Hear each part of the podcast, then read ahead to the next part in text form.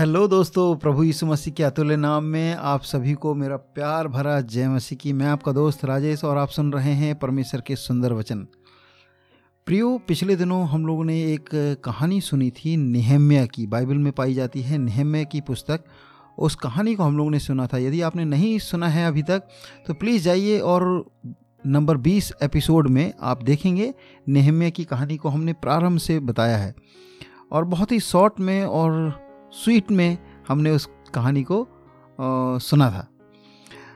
आज मैं उस कहानी का एक और पहलू आप लोगों से शेयर करना चाहता हूँ, बांटना चाहता हूँ।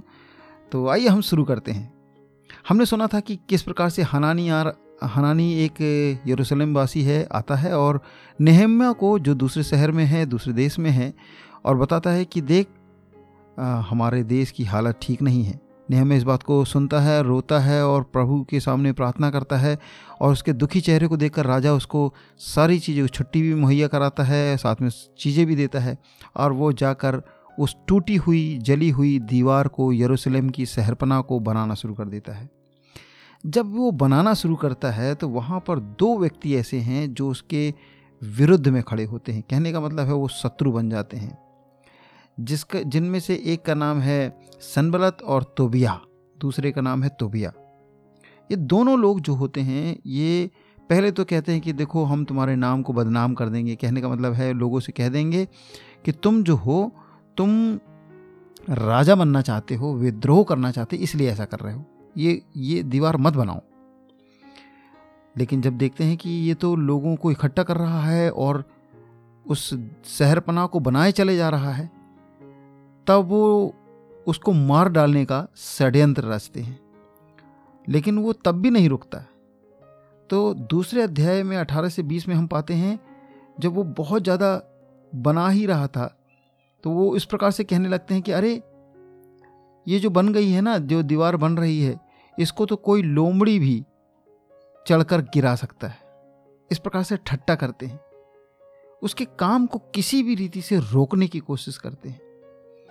प्रियो, लेकिन नहेम्याह एक शब्द को कहता है। दो अध्याय के अठारह से बीस में हम पाते हैं, वो कहता है ये दीवार तो बन के रहेगी, स्वर्ग का परमेश्वर हमारा काम सफल करेगा। हाँ, स्वर्ग का परमेश्वर हमारा काम सफल करेगा। प्रियो, यदि आज आप कोई भला काम शुरू किए हैं और आपको लगता है कि बहुत सारी रुकावटें आ रही हैं, लेकिन ये काम भला है, ये काम अच्छा है, इससे दूसरे लोगों को फ़ायदा होगा, आपको फ़ायदा होगा और इसके द्वारा दूसरे लोग आशीष पाएंगे, तो मैं आपसे कहना चाहता हूँ हिम्मत मत हारें। ऐसे सनबल्लत, ऐसे तोबिया लोग आएंगे और बहुत सारी चीज़ें बोलेंगे, लेकिन आप हमेशा याद रखना, सफलता परमेश्वर से आती है, सफलता स्वर्ग से आएगी और आपके जीवन में आशीष लेकर आएगी। वो बनाना शुरू रखता है, चालू रखता है और हम देखते हैं कि बावन दिनों के भीतर शहरपनाह बनकर तैयार हो जाती है।